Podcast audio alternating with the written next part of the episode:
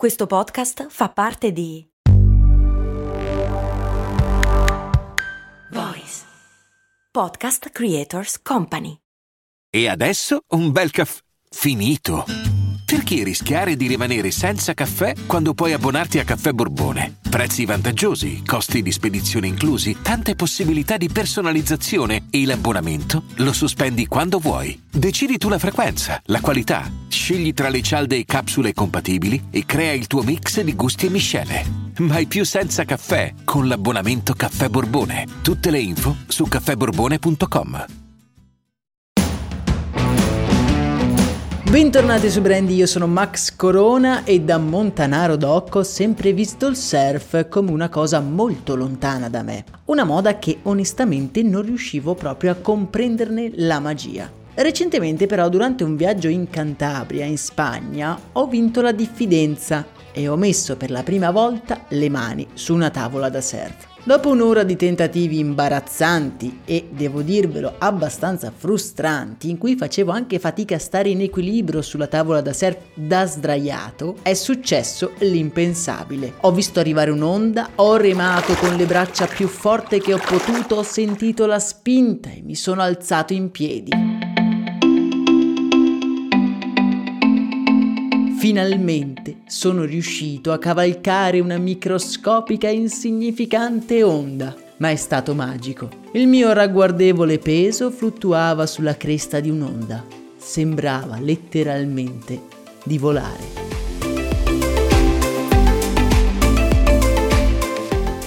In onore di questa mia esperienza, oggi riavvolgiamo il nastro della storia e andiamo a scoprire le origini di questo sport così particolare.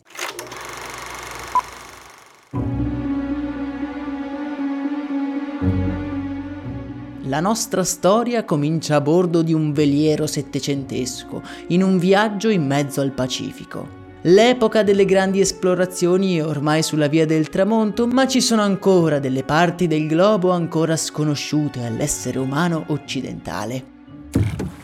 Siamo precisamente nel 1778 e ci troviamo a bordo del veliero capitanato dal leggendario James Cook, l'uomo che scoprirà anche l'Australia. Terra! grida un mozzo dalla vedetta della nave indicando l'orizzonte davanti a noi. Aguzzando la vista vediamo un indistinto profilo in lontananza. Avvicinandoci con la nave quel profilo diventa sempre più definito fino a prendere la forma di possenti isole vulcaniche. Con il suo cannocchiale in mano lui ancora non lo sa ma il capitano James Cook ha appena scoperto l'esistenza delle isole Hawaii. Ovviamente non le ha scoperte proprio nel vero senso della parola. Le isole infatti sono già abitate da millenni da eh, locali polinesiani, che accolgono però in maniera benevola l'esploratore inglese accompagnandolo in un tour dell'isola. Il capitano Cook nota che i polinesiani non solo utilizzano delle particolari barche per la pesca, ma c'è anche chi rimane in mezzo al mare sdraiato su delle grandi tavole di legno. Ma cosa staranno facendo? Pensa il capitano neanche il tempo di finire quel pensiero che remando con le braccia i polinesiani si fanno trasportare da un'onda e alzandosi in piedi sulla tavola arrivano a riva con un grande sorriso stampato in faccia. Quella sera il capitano James Cook ricorderà con queste parole l'accaduto sul suo diario di bordo. Ho visto un uomo remare su una piccola canoa molto piatta. Remava molto velocemente e guardandosi intorno con tale impazienza da ogni lato da richiamare tutta la mia attenzione. All'arrivo di un'onda remò ancora più forte, in modo da prenderne la cresta e farsi trasportare. Dalla sua faccia si intuiva l'immenso piacere che provava nel farlo. Senza saperlo, James Cook aveva appena descritto il surf.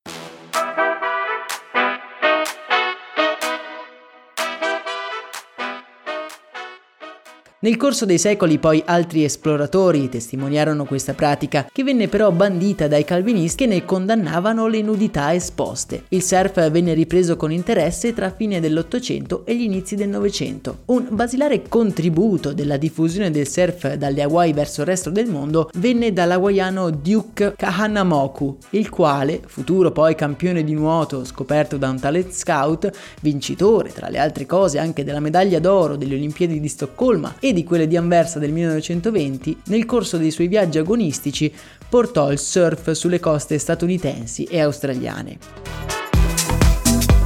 La maggior diffusione del surf si ha tra gli anni 50 e gli anni 60, quando la pratica diventa sinonimo di libertà e simbolo di un movimento naturalistico e specchio di un decennio. Nel corso degli anni il surf si è allontanato sempre di più da quello che veniva praticato dai polinesiani a fine del 1700 e vennero introdotte diverse tecniche, diverse misure a seconda delle condizioni o di quello che si voleva fare a cavallo di un'onda. In particolare, poi lo sport del surf si è diramato in più discipline collaterali come il kitesurf o il windsurf. Il primo, il kitesurf, venne brevettato nel 1977 quando un inventore olandese, Gilbertus Penwise, era piuttosto frustrato vista l'assenza di onde ragguardevoli nel mare del nord. Gilbertus si legò così la tavola ai piedi e si fece trasportare da un paracadute a cui era imbragato. La pratica in realtà all'epoca venne definita folle e estremamente pericolosa, ma nascondeva in effetti un grande potenziale e negli anni venne affinato in uno sport capace di unire la versatilità del windsurf e l'eccitazione del surf tradizionale.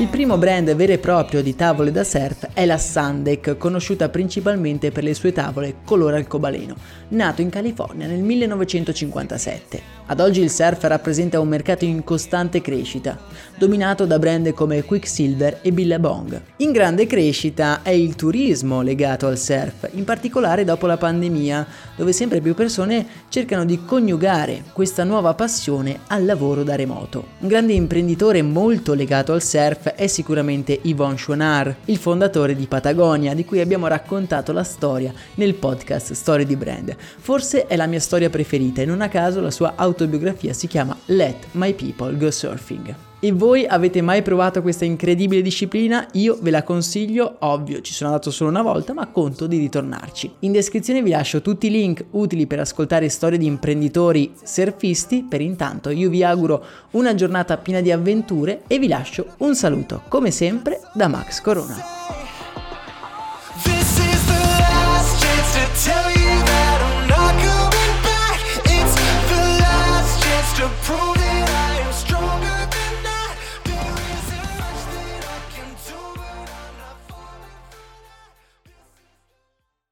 Vacanze in Sicilia o in Sardegna? Con i traghetti GNV porti tutto quello che vuoi, ti rilassi fino a destinazione e se prenoti entro il 14 maggio, posto ponti a partire da 33 euro. Non c'è modo migliore per andare in vacanza. Scopri i dettagli su gnv.it. Offerta valida sulle linee Napoli-Palermo e Genova-Olbia, 10.000 posti disponibili.